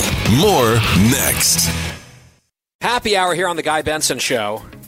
So, quick update here from the household. Told you about the tree going down in our backyard with the heavy snow the other day. And it was a big one, big evergreen. We are in the process of trying to replace it. We can't probably plant it until the spring, March, or April. We have waited for the snow to melt, and it is mostly all gone, although it's supposed to also snow a little bit more tonight, we think. Again, I'm always skeptical of these reports in D.C. because they always tell us it's going to snow, and often it's just a fraction of what they project, or none at all. But they were right last time. So if it snows again, we might have to wait further. But we have a friend with a chainsaw. We're thinking about doing that. There's some tree services we're looking at.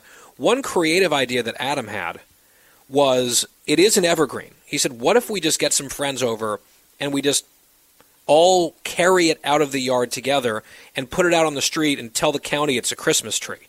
And can they please dispose of it that way? It's like, I don't know if that's going to work. It's too big. It's like, excuse me, sir. The tree is the size of your house. We don't think that was your Christmas tree. Although, how could they really tell us what our Christmas tree is allowed to look like? I have to admit, I stopped and I thought about that. That's like maybe a little loophole in the rules that we could take advantage of. Probably not. I don't think I have the stones to go through with that. Anyway, we'll let you know. But we're going to have a big blank, like a bald spot in our backyard. So we'll have to keep some of the curtains. Less, less walking around in underwear situation. Less privacy. That's city living, I guess. All right, the Guy Benson Show continues on the happy hour right after this.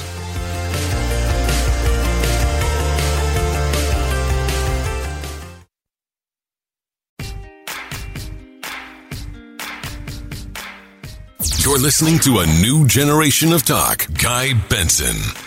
Back here on the happy hour on the Guy Benson Show. Earlier today on the program, Katie Pavlich, my friend and colleague, twice over from townhall.com and Fox News, joined us. We had a lot of things to talk about in the news of the day and beyond. Here's part of my conversation with Katie Pavlich. I don't know if you saw just before the holidays this hilarious rumor that somehow got started that I was going to run for the governorship in Colorado, despite not living there. Uh, and so, you know, we're still looking at it very strongly, very powerfully. But uh, can I start a rumor that you're running against Sure. Mark Kelly for Senate in your home state of Arizona? Can we like can we fake that into existence? I mean, I I have to say, Guy, I don't think you're the first one to start the rumor, but you can restart the rumor. Uh, something that's come up a few times throughout the past ten years, and uh, but I cannot confirm or deny. okay, all right, we'll leave it at that. Maybe one day, maybe someday soon, very soon. Maybe someday soon, maybe never. I'm just focused on my tasks ahead of me, Guy. Uh-huh. Yeah, I have exactly no intention of higher office whatsoever. at this time.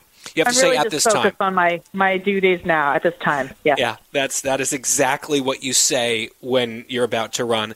Okay, uh, someone who did run for president and failed miserably, but then got put on the ticket anyway, and is now vice president, is Kamala Harris. Have you seen this story? Another one of her top staffers has left. I mean, there's been a bit of an exodus. I saw the quote that she is a soul destroying boss.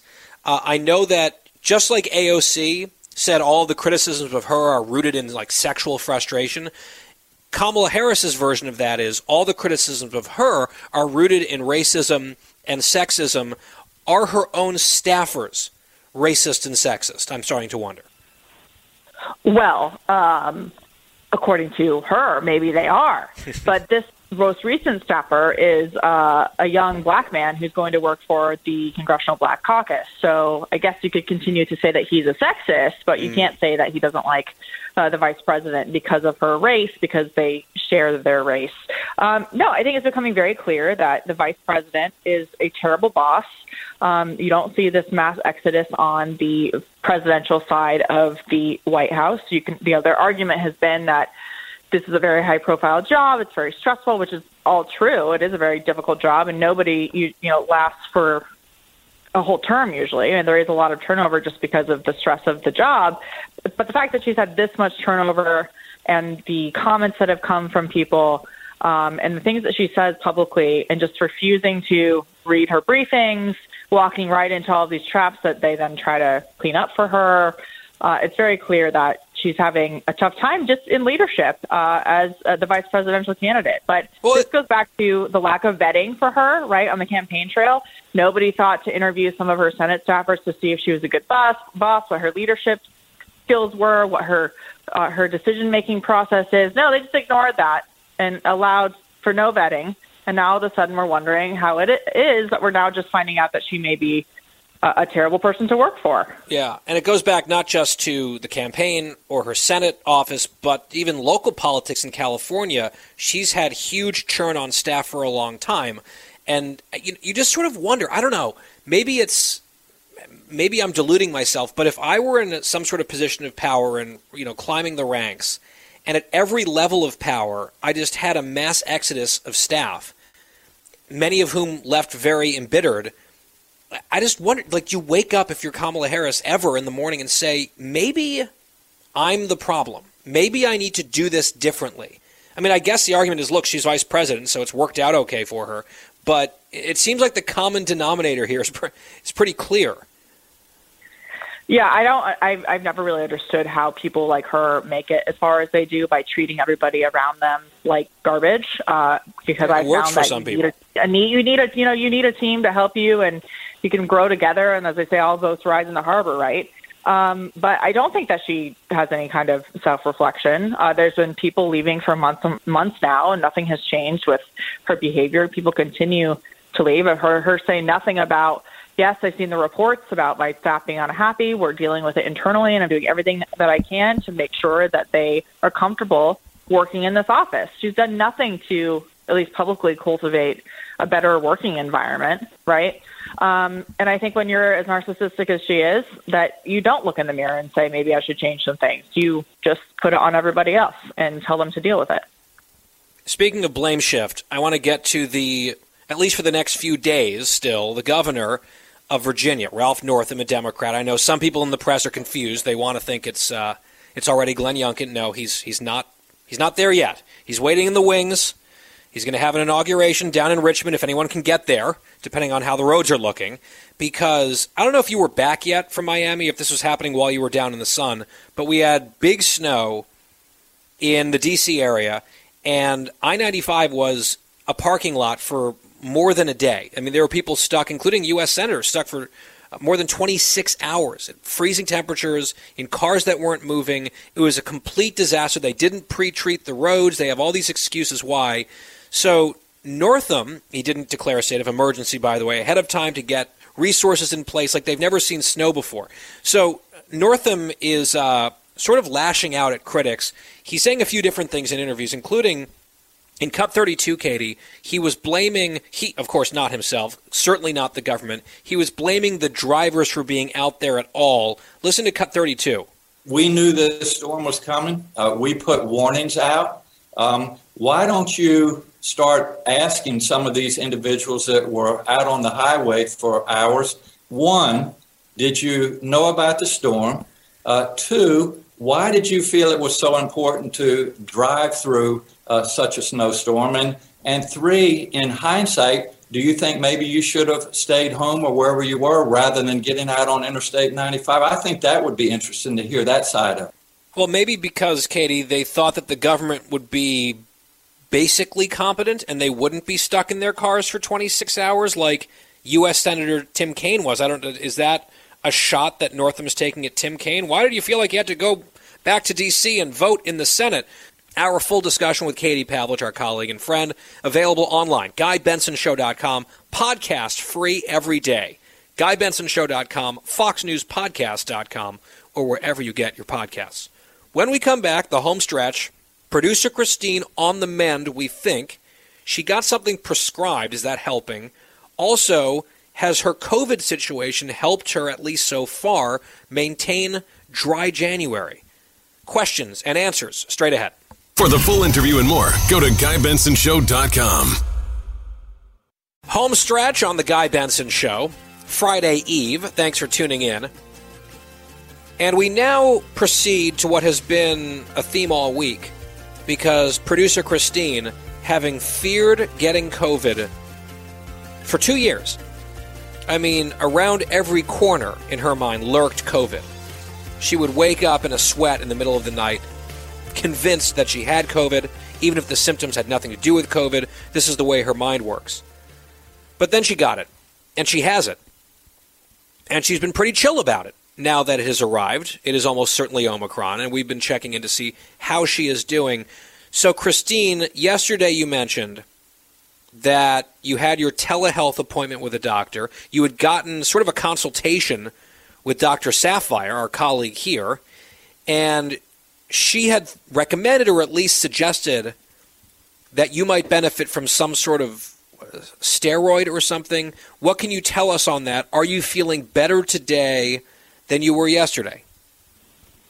Well, first, let me say I want to thank Dr. Saphier, Dr. Siegel, Dr. Manny. I have not bothered Makary or Nesheiwat yet, and also my doctor. I don't know if I should name him by name, but um, because they have uh, dealt with. I think I think that's one of the only examples in the country, by the way, where the doctor-client confidentiality and the HIPAA stuff actually flows in this case to protect the doctor's identity and information, not not the patient's in your case. So let's keep his or her name out of it.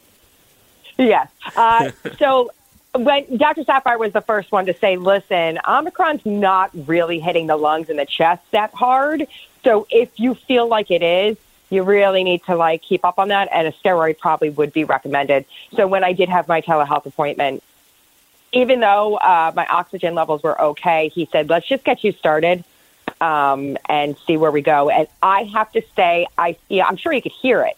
I feel like I've turned a corner this morning. Yesterday was pretty bad. I, probably one of my worst days. And I woke up this morning and I was like, "Whoa!" And then once I took when did you take the steroid? And how does that work? Like, So is it a take- pill? Yeah, it's two pills. So I have to take two pills each day for seven days. So yesterday I started it. Didn't feel like it was really kicking in. And then today I took it this morning. And honestly, by like nine, ten, I started feeling even better and better. And now I just, I feel really good. Are you experiencing any cookie roid rage from these steroids? Maybe a different kind of steroid, but I still enjoy this idea of you like turning into the Hulk or something. I, no, but I definitely have much more energy than I've had for the past, I don't know, 10, 12 days. Uh, it's kind of like that feeling like mama's juice. Mama's juice just makes me happy. Mama's juice makes me giggle, want to dance, want to talk. You know, it's just making me happy. I mean, probably just because I'm out of the fog of just feeling like I get hit by a Mack truck. Um, and like I, I feel like I could even go take a walk. I haven't really been outside much. I want to go take a walk outside. And you really should be comes. outside. Like when I had COVID in August, one of the things that Dr. Saphier told me constantly, every day, because she would very kindly call or text every day, she's like, get outside. Don't just stew in the air in in this case the hotel room. She said you've got to get outside, double mask, get past people, don't share elevators, and then go walk and get as much fresh air outdoors as you can. That I think would probably speed up the process of recovery. I know it's not the perfect time of year for that, obviously, but I think that the principle still applies. Well, that's what I was worried about because don't forget our weather has just been terrible, and I thought maybe going outside in 20 degree weather, or if it was raining, was you know going to make it worse. So I think today is the day I'm going to get outside. I mean, I, it just mentally I feel better because it gets depressing. You know that feeling when you're stuck in basically a room or a couple of rooms for days on end, and you're not feeling any better. It starts to wear on you. Um, I'm actually grateful that I was able to work because it kept my mind going, you know, and able to contribute and do something other than just sit and watch Housewives all day long.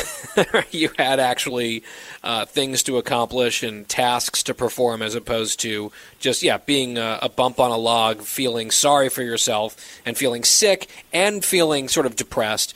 Uh, so we're glad that we've had you here working as well. Now, because of this, you've sort of gotten a bit of a, of a help.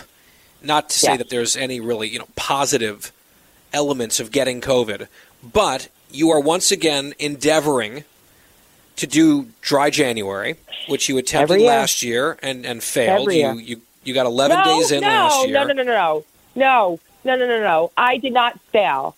I don't look at it that way. I look at it uh, half glass, 11 days full. Yeah, and I think that that's the same thing that when you would fail classes in school, you would say, well, it's not a failure because my average was 53%, which means I got more than half of the things right. So to me, that's a win. But on the scorecard, like on your report card, it was said F. Right, so I'm giving you an F because you got 11 days into an entire month and you did not have a dry January. This year, for some reason, I, I had an expectation, I don't know why, that you were actually going to achieve it. I I don't. I can't explain why I had that instinct here, but for the first what six days and counting, you've had COVID, so drinking really wasn't much of an option at all. So like Ugh, you've gotten like no. a little, like a little uh, booster shot almost on dry January, where it wasn't an option. I know Quiet Wyatt had found some news article with some tips on how to achieve a full dry January. And you said the number one tip ought to be get COVID, which is, to be clear, not what we recommend here on the show. Not that it's necessarily avoidable at this point, even if you've got all the vaccines and you do all the things. But it has at least, again, silver linings here, helped you along the way almost a full week into the month where you've had COVID and therefore no mama's juice or related adult beverages. No, no, and honestly, I, I'm taking medication after my steroids are done. He wants to put me on an antibiotic just to make sure. So that's going to take another week after this. So I'll probably be well into January before I could even think about it. And then I'm just gonna, I'm going to make it happen. This is going to. So you're to just going to power first- through because if you, if the first two weeks aren't an option for medical reasons, then you really just have to power through two weeks, which is what you almost did last year on your own volition. So if you add the medical stuff plus your 11 days from last year, you really just have to do what, like four or five days better, and then you're there. Well, I have a question for you. I did not drink. I have not drank since uh, December 26th. Could I take those days and credit it from like the 27th, 28th, 29th, like all those days, and credit it to January? You know what? I'm going to give you an answer, and it's going to surprise you. My answer to that question is yes. Oh, really? I yeah, I think you take the days because you were sick, and often here's why: the reason that people do dry January a lot of the time is because they have way too much to eat and to drink over the holidays, and they need to sort of reboot, detox, etc. You got detoxed because you got COVID. So you had Christmas, you had the holiday, and then that week where people often really just like go to parties and see family and have uh, get a little loosey goosey with their consumption habits. You didn't have that. You couldn't have that this year. You were sick. New Year's Eve, which is usually a huge blowout, and there's a lot of excess when it comes to eating and Oh, no. drinking. You didn't do that. So I think the 26th, 27th, 28th, 29th, 30th, and 31st, six days, I think you can subtract six days from your dry January, which would put you at, let's see, one, two, three, four, five, six. If you can get through January 25th, 26th, I think that counts. This is exciting news. I can do it. I can easily Yeah, do it. I think And you can honestly, I go and have some cry. drinks, like go hang out and have some drinks and cocktails and mama's juice the weekend of the 28th, 29th, January. Go for it. I think by that point, you've done the month. In my book, and because I make the rules on the show, that's the rule. I think you've made a good argument. I accept it. Okay. All right.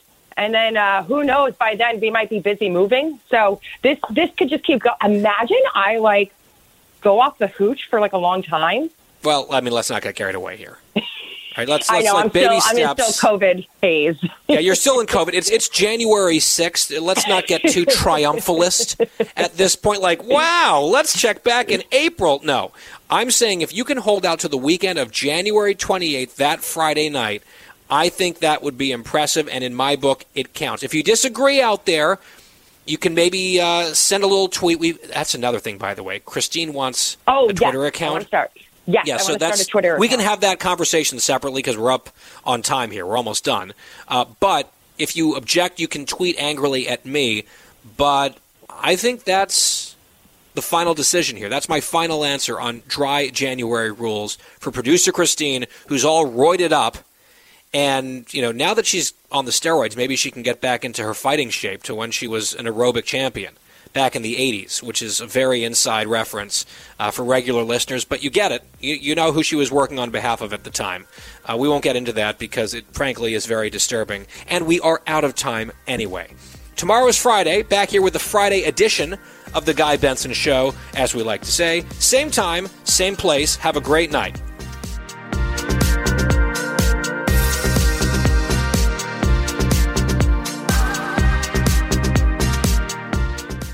The Will Cain Show is now dropping five episodes a week. Join Fox and Friends weekend host Will Cain as he tackles the latest headlines from his unique perspective, along with thought provoking interviews with leading figures and live calls from viewers and listeners. Listen wherever you download your favorite podcasts. Listen to the show ad free on Fox News Podcast Plus, on Apple Podcast, Amazon Music with your Prime membership, or subscribe wherever you get your podcasts.